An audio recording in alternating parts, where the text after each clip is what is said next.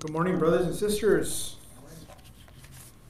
Another great Lord's Day where we can come together and go through the Word of God together.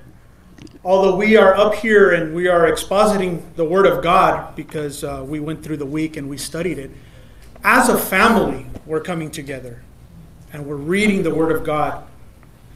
And we're here to read and see what the Lord is telling us because this is the way that the Lord speaks to us. He does not speak to us through visions anymore, He does not speak through uh, writing on the clouds. There's a form of revelation that was written down, and we know that it is truth. We know that it is infallible, it cannot err.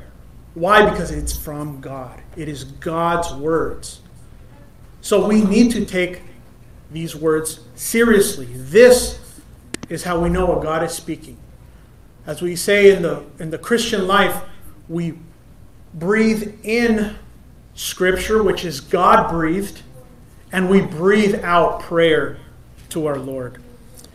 Now we're reaching the halfway point of Romans. This is actually sermon, I think 39. 30, it's 36 or 39, something like that. So we still have eight chapters to go. We're going to hit the 70s, possibly maybe even the 80s. But we're seeing here that we're going little by little, seeing what the Lord is telling us. Are we applying this to our lives? Is this just poetry that's beautiful and nice? Or are we reading the scriptures and now we're saying, I believe that? I know this is truth. And today we're going to hit a truth that everybody needs to know here. Everybody needs to believe. Because this is what gets us through this fallen world, knowing that we are no longer condemned. So if we're going to be in Romans chapter 8, we're going to read, but we're going to start two verses before that. Romans chapter 7, verses 24 through chapter 8, verses 4. So if you would rise, for we could read the word of the Lord together.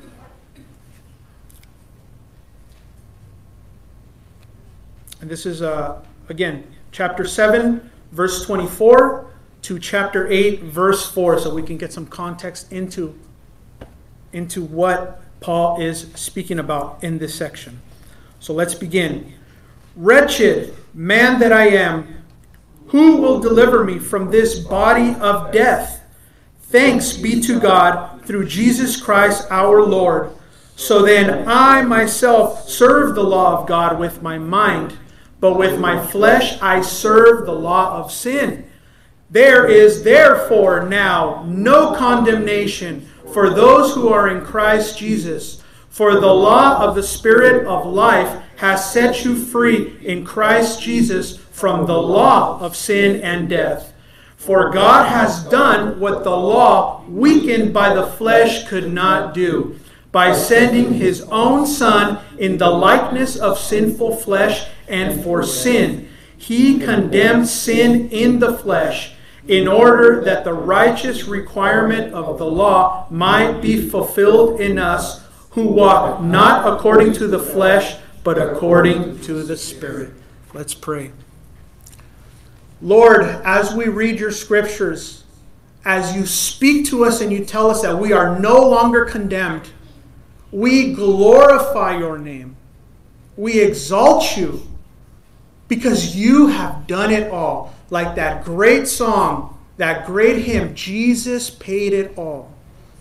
May you be glorified as we go and we exposit through your scriptures, as we learn what Paul is trying to tell us, who is inspired by the Holy Spirit. For this is an infallible and inerrant truth, and we must apply it to our lives. Let the Holy Spirit motivate us and bring us to completion. In the name of Jesus Christ, we pray. Amen. You may be seated.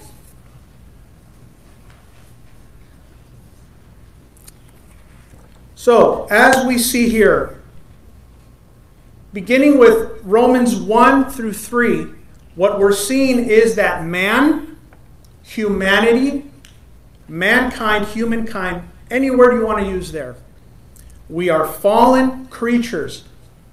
We are totally depraved. Every factor and part of our body, mind, and soul has been completely an enemy of God. We cannot do it on our own. So that's why we are justified by faith, as Romans 4 and 5 speak about. And really, all of Romans.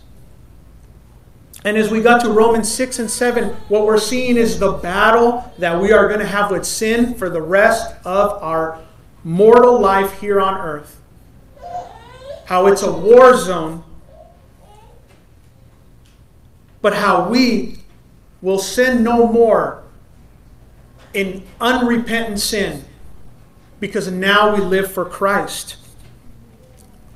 And as Romans 7:24 says, "Wretched man that I am, who will deliver me from this body, this physical body as we spoke about in the Sunday school, this body of death?" Thanks be to God. And so just to get a context of what we're going to speak, be speaking about when it comes to the condemnation. Listen to this quote from Fred Malone.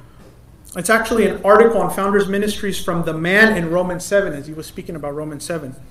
It says, This man is not convicted under the weight of his sin's condemnation. He is groaning as a regenerate man, convicted under the weight of his remaining condition of sin. He cries out to Jesus Christ for help because he wants to be free from the condition of indwelling sin. Is that our attitude? Do we cry, wretched man or woman that we are? Do we cry out and say, I hate my sin? I want to obey you, Lord? Do we ask Jesus Christ for help? as Paul is here showing.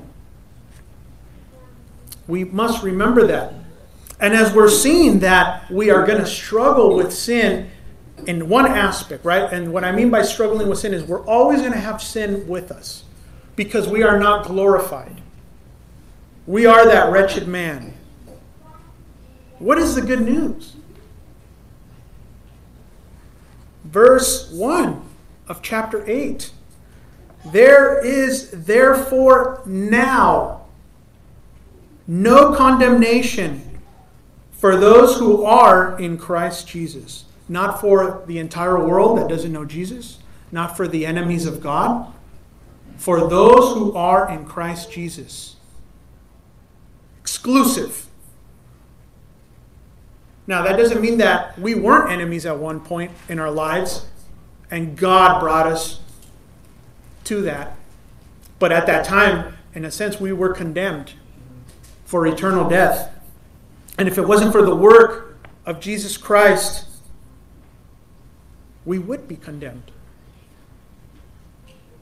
And what does condemnation mean? What, is, what, what does that even mean? Galatians 3:10 For as many as are of the works of the law are under a curse. For it is written, Cursed is everyone who does not abide by all things written in the book of the law to do them. So when you are condemned, you are cursed to die an eternal death, a spiritual death, away from God, as God being the judge and the punisher. Not just throws you somewhere and that's it. He is punishing the sin. Just like when we punish uh, criminals, just like when we punish our children or even ourselves when we do something wrong, the sin must be punished.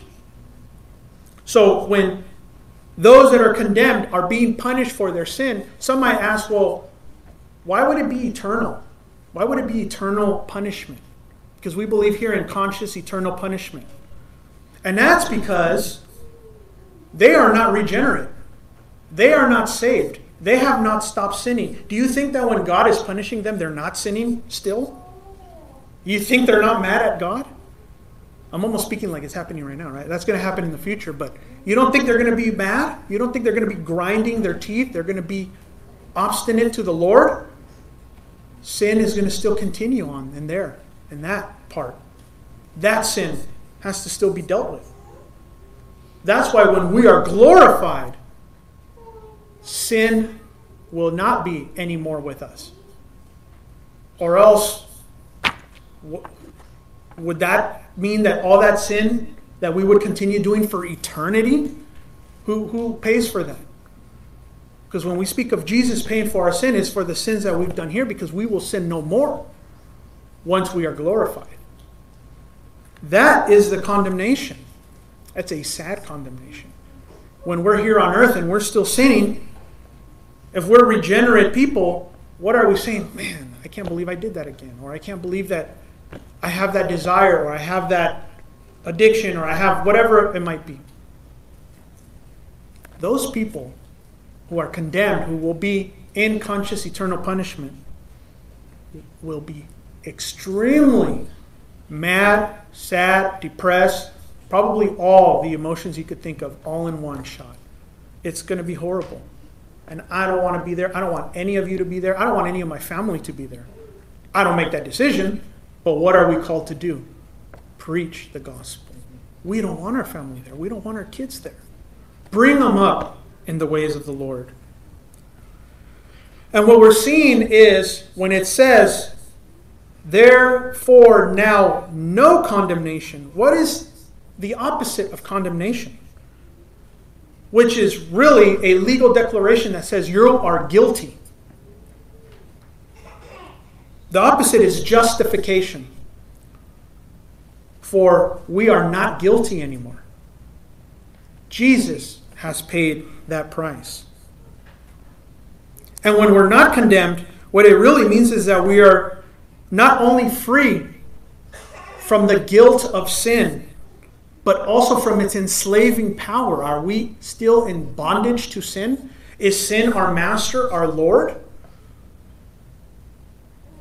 God forbid. No. We live for Christ. And it also shows you here, and then we'll see later on, but we saw a lot in Romans 6 and 7, that justification, in other words, no condemnation, and sanctification always go together. You are being sanctified to the image, to be conformed to the image of Christ. So that implies both a pardon and a purification. So now, as we go forth, verse 2 says, For the law of the Spirit of life has set you free in Christ Jesus from the law of sin and death. What is the law of the Spirit of life? The law of the Spirit of life is forceful and effective working of the Holy Spirit that you live by. That's in the hearts and the lives of God's children. It is the opposite, as you see here in the verse, of the law of sin and death. So let's go to John 6 63. The Spirit is the one who gives life the flesh profits nothing. The words that I have spoken to you are spirit and are life. So the spirit gives life. What does that mean? 2 Corinthians 3 5 through 6. Not that we are sufficient in ourselves to consider anything as coming from ourselves. Plain as day. Doesn't come from us. But our sufficiency is from God, who also made us sufficient as ministers of a new covenant, not of the letter, but of the Spirit. For the letter kills, but the Spirit gives life. The letter, the law of sin and death, kills, but the Spirit of life gives life. That's why it's called the Spirit of life. It gives us eternal spiritual life with Christ. with our triune God, in relationship with our triune God. Galatians 6 8. For the one who sows to his own flesh will from the flesh reap corruption, but the one who sows to the Spirit will from the Spirit reap eternal life. Now, I found this verse very convicting. Do we sow in the flesh throughout our daily life? When our desires, when our temptations, when anything that we know is not right in the eyes of the Lord, when it comes forth, do we embrace it? Do we give in? And when we give in, are we not reaping corruption? It is corruption. It is not it is not good. It is not life. It is not what God wants. So don't we all do that in some form of another? I mean, I'm not not saying that any of us here have or will murder somebody, but in little ways, right? When we're driving and somebody cuts us off, or somebody's driving, and that's that's gets me a lot. Is they, they get in front of me and they kind of slow down, and it's like, why did you get in front of me for? The desire that comes out of me is a little bit of rage, right? Road rage. Do we give in when it comes up? Are we like, oh, I'm going to give in to this and I'm going to go at them? Or do we say, treat them, love your neighbor as yourself? If I did that to somebody, I would want somebody to show me mercy. Which one are we doing? Are we, are we uh, sowing in our flesh or are we sowing in the spirit? So that's, that's a convicting verse. And it goes to show us that we are of the law of the Spirit of life because we are set free in Christ Jesus. We can turn from sin. That's what we need to keep in mind. Now, from verse 3, God has done it all. He has done everything for us. That's why we are in complete thanksgiving and gratitude to our Lord. What does verse 3 say? For God has done what the law, weakened by the flesh, could not do, by sending his own Son in the likeness of sinful flesh, and for sin, he condemned sin in the flesh. There's a lot in this verse, and we're going to break it down kind of in three sections. But I would like to read this quote by J. Gresham Machen from his book Christianity and Liberalism. And what you're seeing here, here he's, he's speaking about how the liberal, modern liberal Christian movement is against the supernatural of the Bible.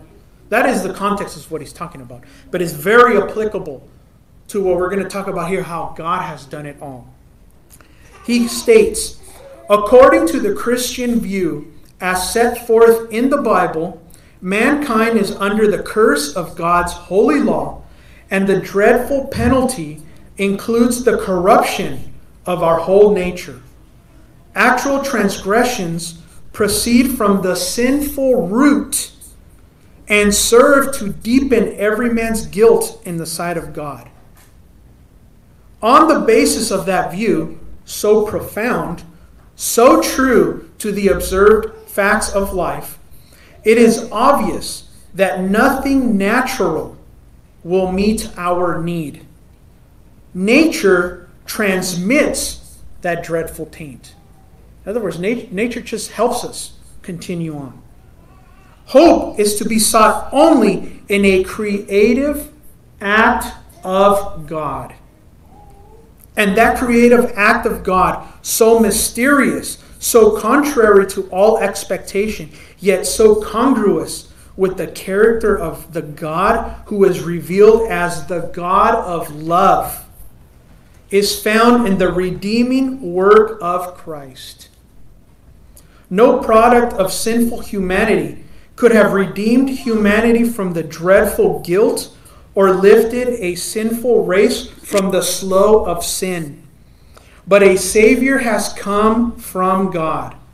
There lies the very root of the Christian religion There is the reason why the supernatural is the very ground and substance of the Christian faith. This is orthodoxy when it comes to our Christian faith.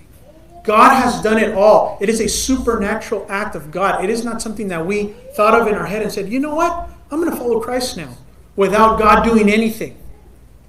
That is just a fruit, an evidence of the work that God has done. And the law that God uses to convict us, which by our flesh weakens us, it cannot save us. So God sends his Son to fulfill the law for us and to die on the cross for them. As it states in that verse, it says, sending his own Son. Now, I want you to see if you have your ESV Bible handy or, or, or not, and there's other translations that have the phrasing as an offering. In the ESV, if you look at the footnotes, it does say or as an offering. This is an illusion.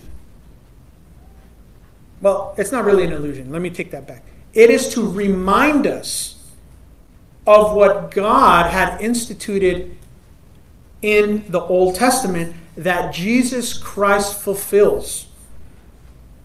Now, first, when it comes to sending his own son, let's go back to Genesis 22, verse 2.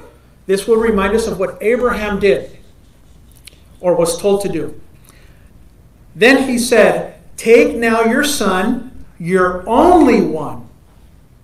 That's the same as saying your only begotten son, whom you love, Isaac, and go forth to the land of Moriah and offer him there as a burnt offering on one of the mountains of which I will tell you.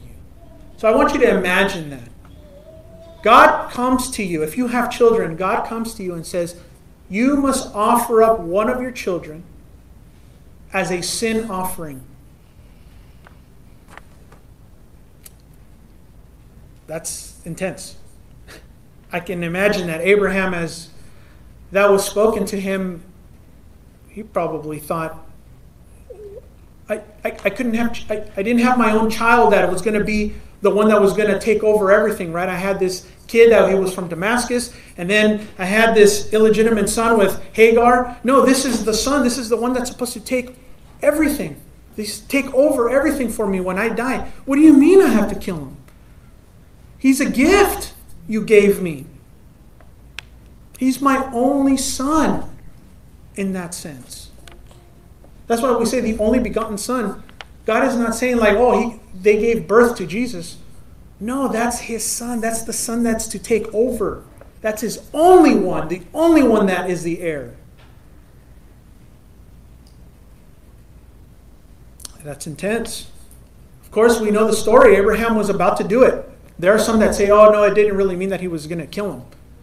He had the, the knife up and he was about to go down, and the angel stopped him, so he was going to kill him. It was a sin offering that was stopped because it was to remind us and to show them at that time of what was to be, what God was going to do for his people.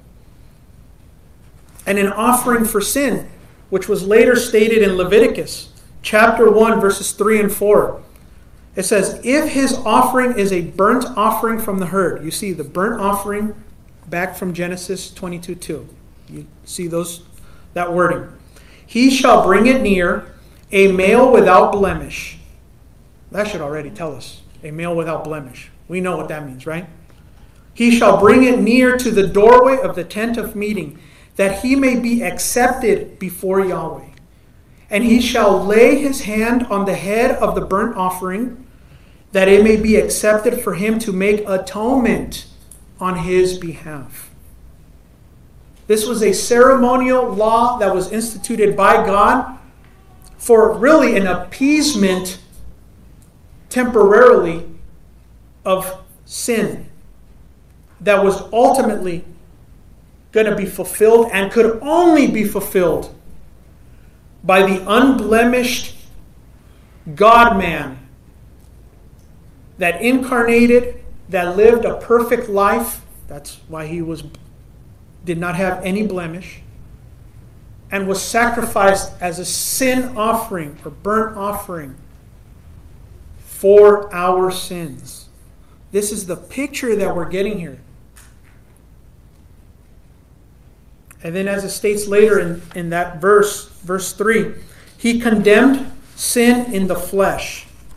What do you mean he condemned sin? What does that mean?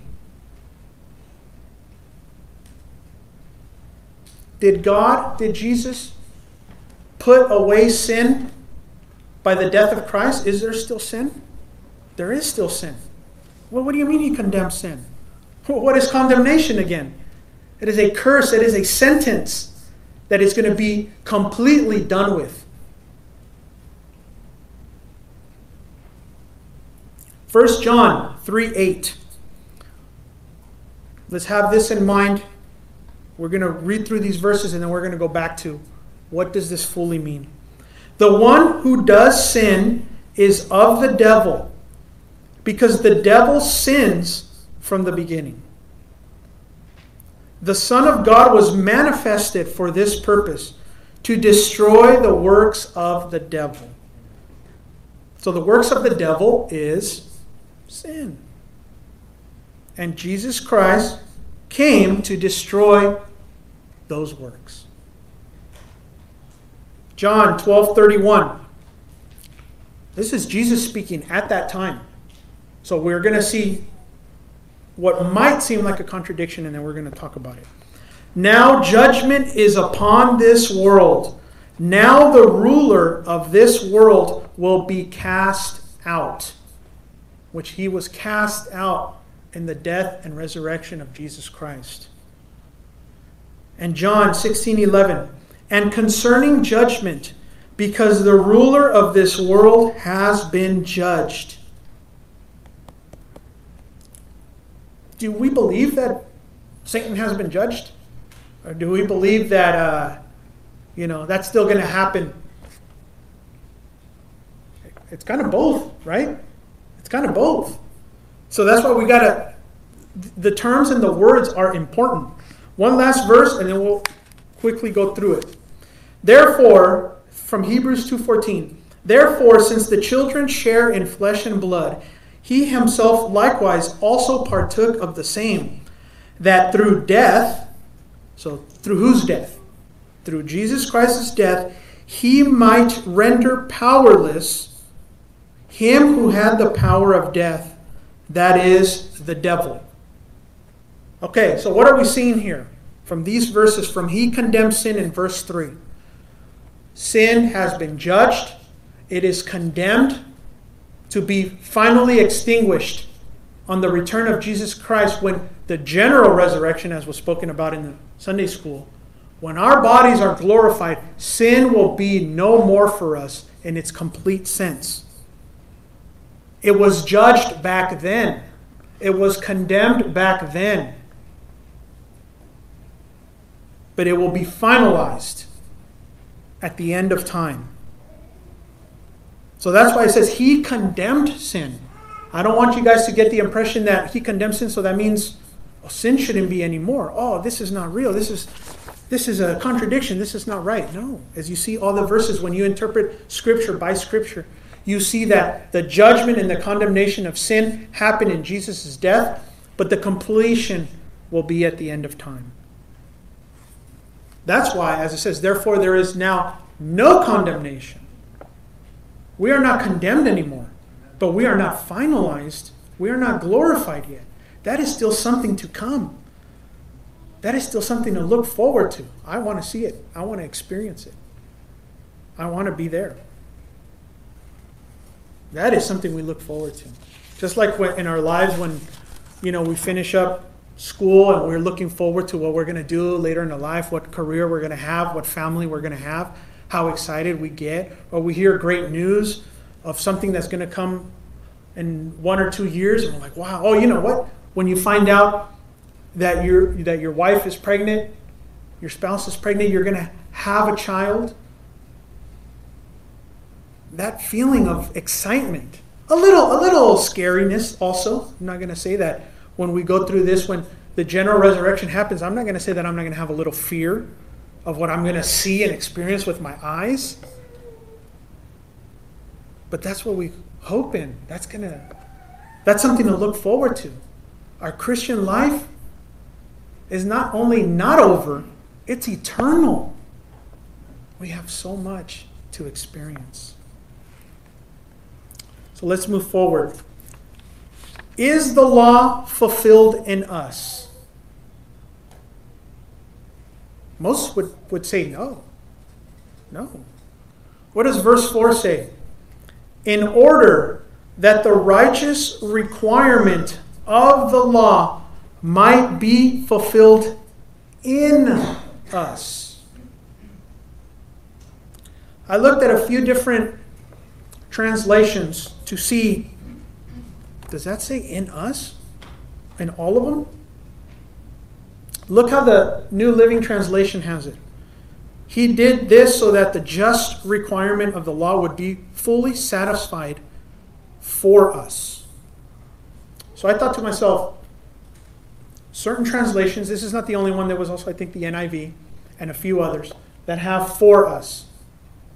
But all the other ones had in us the ESV, the NASB, the King James, and so forth. I thought to myself, it does seem like it's two different things. What does, I'm, I'm not understanding this, right?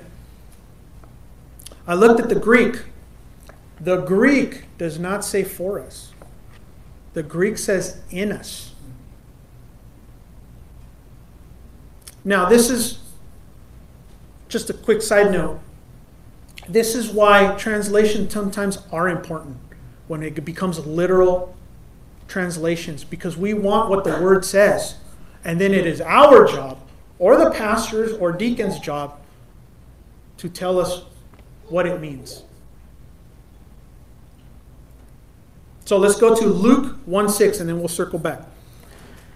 And they were both righteous in the sight of God, walking blamelessly in all the commandments and righteous requirements of the Lord. When you read that surface level, I mean, we're Reformed, right? Reformed Baptists. We are totally depraved, right? We believe that we cannot please God. And even when we're saved and we're regenerate, we can only please God through the works of the Holy Spirit, right? When we live by the Spirit of life.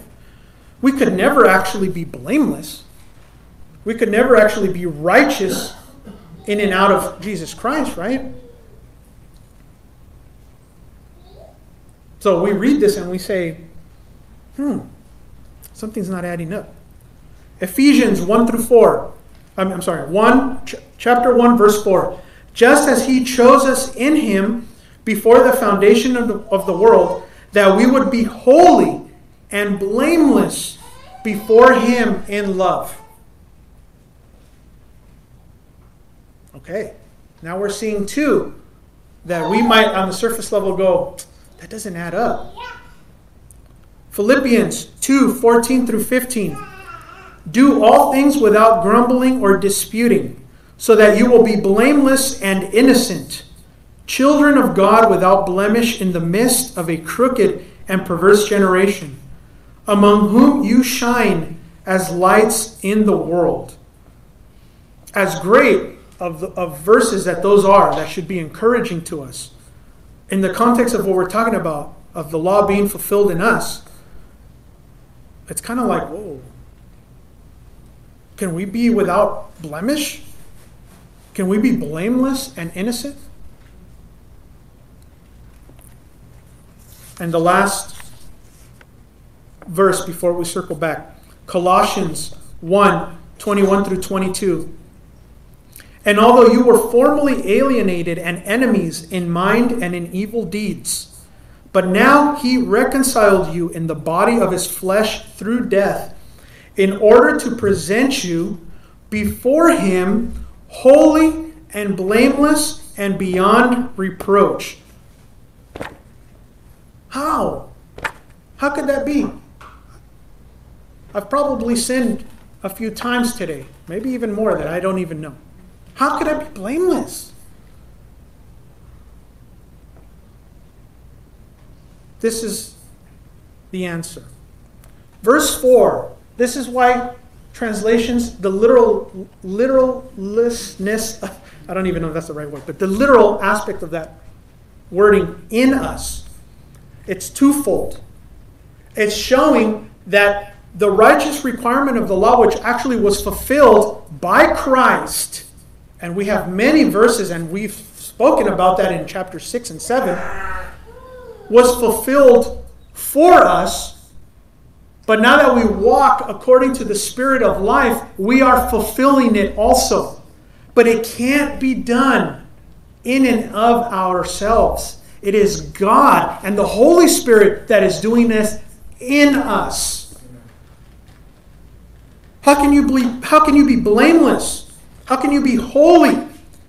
How can you be beyond reproach, without blemish, when God the Father looks at you? Is he looking at you, at your sins, or is he looking at Jesus Christ, the righteousness of Christ? He's looking at Jesus. When you live by the Spirit of the life, when you, when you live for obedience and love to Christ, when you live that way, are you unrepentant? No, you're not. You have repented of your sins. And when you sin, you ask for forgiveness and you repent. Those that are unregenerate are unrepentant. They do not care that they sin. They might not even realize that they're sinning for certain things. So we are without blame. We are righteous. We are holy because we are repentant. And why are we repentant? Because the Holy Spirit is in us. And why is the Holy Spirit in us? Because Jesus paid it all. Therefore, there is now no condemnation. Not for you, not for your works, for Christ's works that are now the fruit is coming out. Now we know that you're a tree of life, you're not a tree of death. Because your fruit, metaphorically speaking, is a fruit of life. If you want to act like it's an apple, right? It's a fruit of life. That is glorious. But this is what is required. When you read these things, you can't just look at it and say, oh, it's fulfilled in us. Oh, we can, we can actually do the requirements of the law without Jesus. Where are you getting that from? There's people that believe that. There's people that believe that you have to work for your salvation. You're presupposing that if you can work for your salvation, you're going to fulfill the requirements of the law. Can't be done. It can't be done. We have multiple evidence in the in the Bible, in the scriptures, in the inspired word of God. Finishing off the last section of verse 4, because we will walk according to the Spirit. This section right here.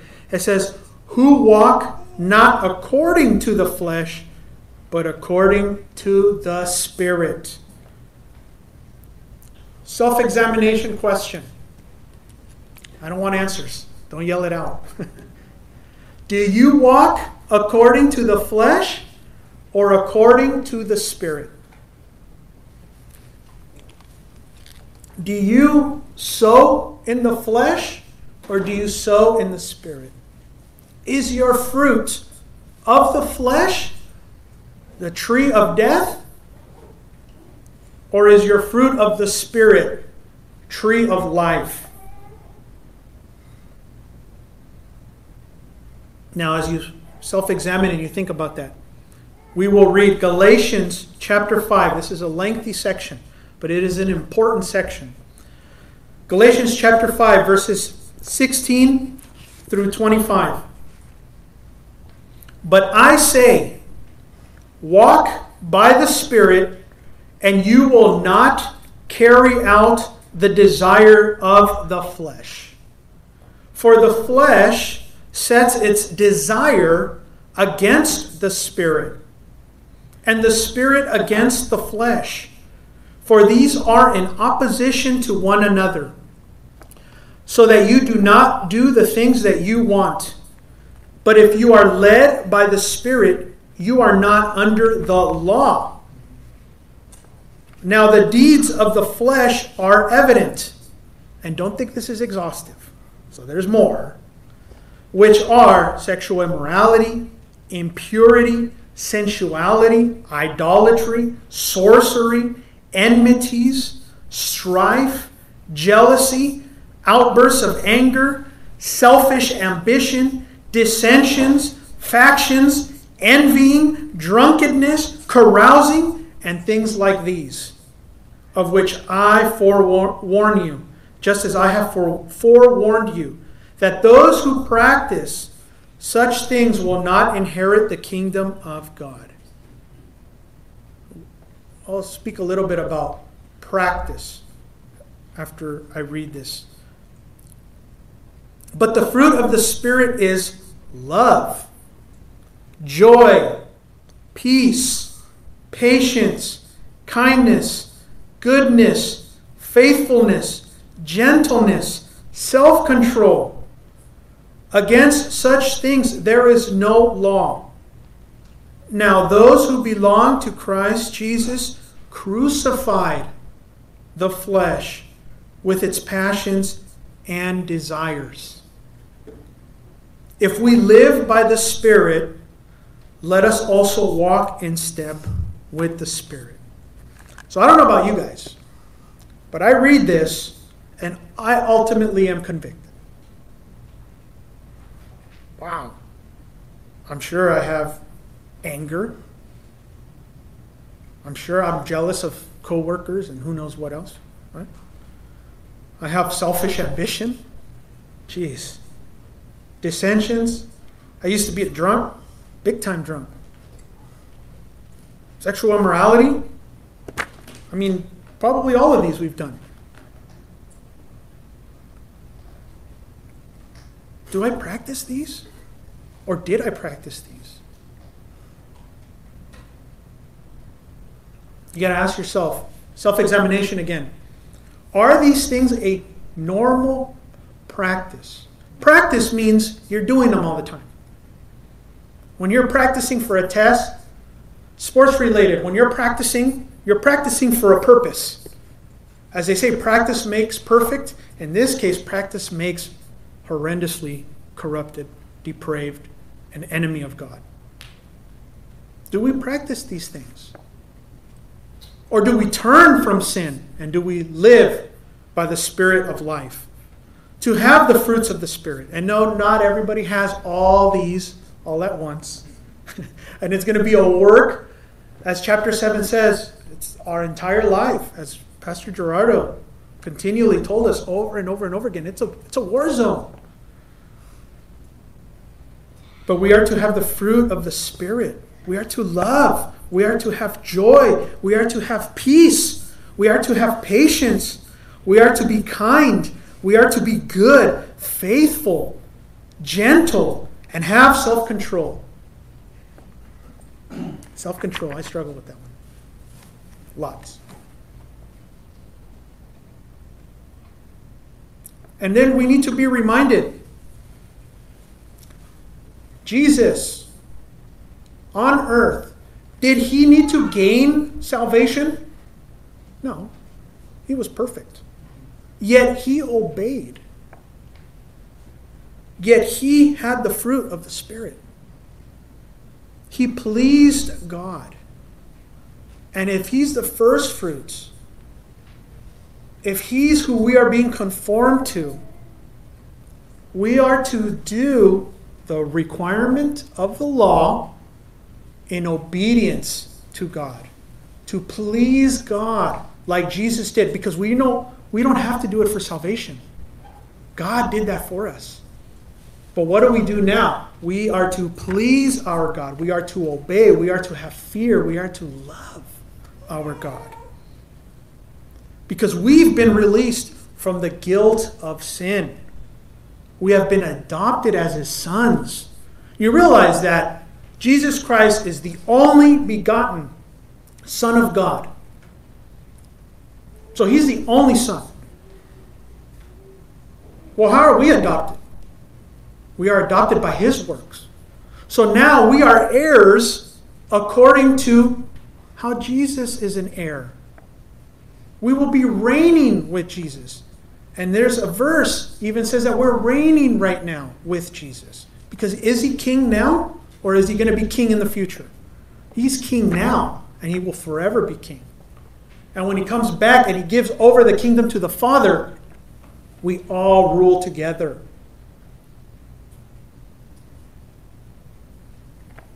So, what is our application for daily practice? Jesus paid it all. So, run the race that is already won. Isn't it great to know that you are playing a game, running a race, you're in a competition where you already won? You already won. And it was won for you. And all that the one who won it for you is requiring of you is run the race, finish it, complete it, do it. It's already won, it's already been done for you. Just continue on. Don't go back.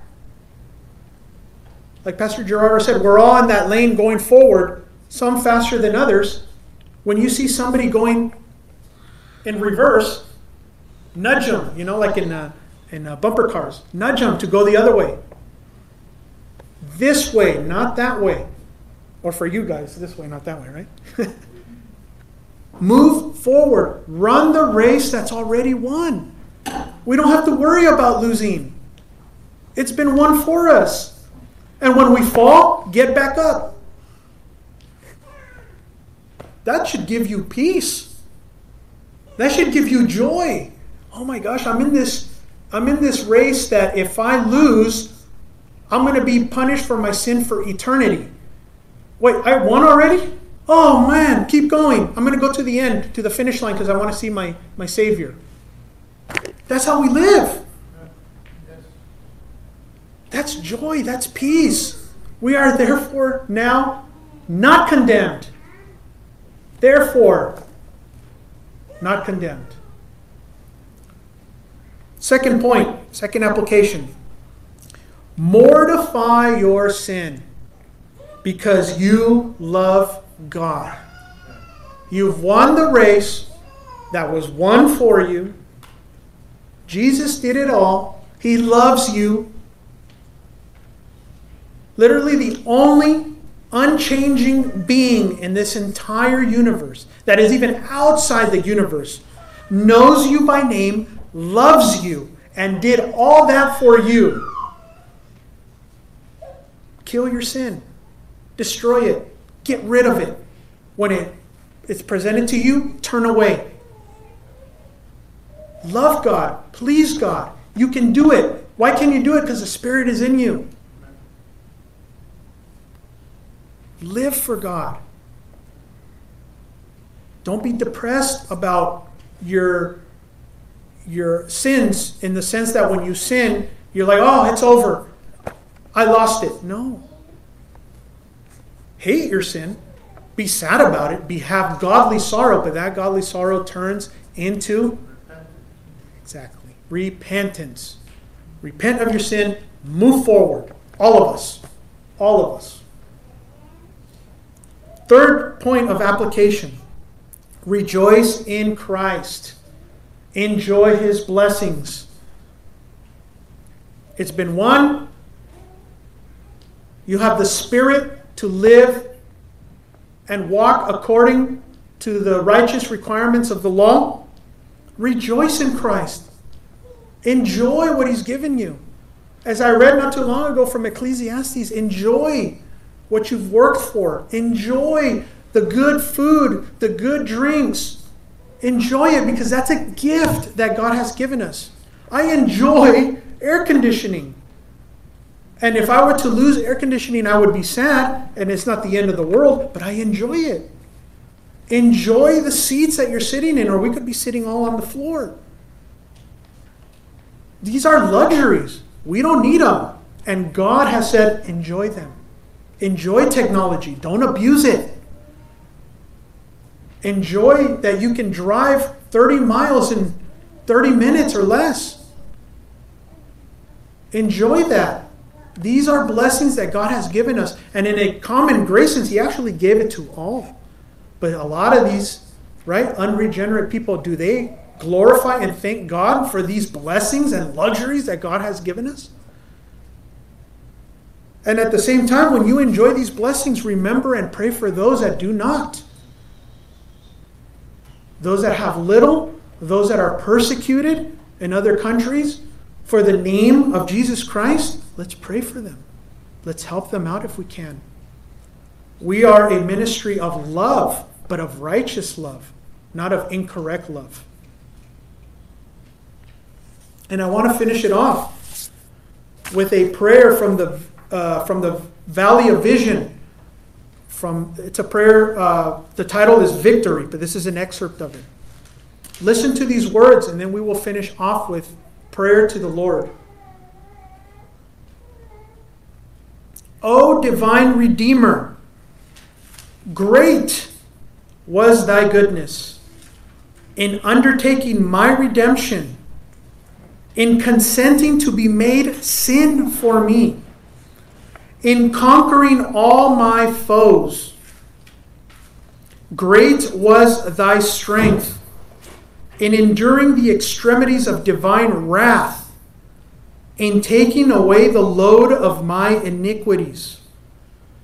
Great was thy love in manifesting thyself alive in showing thy sacred wounds, that every fear might vanish and every doubt be removed. Great was thy mercy in ascending to heaven, in being crowned and enthroned, there to intercede for me, there to bring aid to me in temptation, there to open the eternal book there to receive me finally to thyself. Bathe my soul in rich consolations of thy resurrection life. Great was thy grace in commanding me to come hand in hand with thee to the Father, to be knit to him eternally, to discover in him my rest to find in him my peace, to behold his glory, to honor him who is alone worthy. Let's pray. It's absolutely amazing, Lord, that us humans that are so small, such a speck in this universe. That you would love us. That you would send your son, a holy son who has never sinned, who has never experienced your wrath, only your love. You sent him here to experience that wrath for us that we deserve. How amazing is your grace and your mercy towards us. We cannot even contemplate it. Why? Why would you do that for us? But as your scripture says, you are a God of love. It is a love that is incomprehensible, it is unconditional to your children. But we thank you, Lord, because you have done it all. May you be glorified. May you be praised. May you be obeyed. May you be, be loved. May everything that we do be for you because you deserve all honor, grace, worship, and love. Thank you, Lord, for your word. Thank you, Lord, for our spiritual family as we come together to worship you. And all these things we pray in that beautiful name that we will sing and shout for eternity. that name of Jesus Christ. Amen.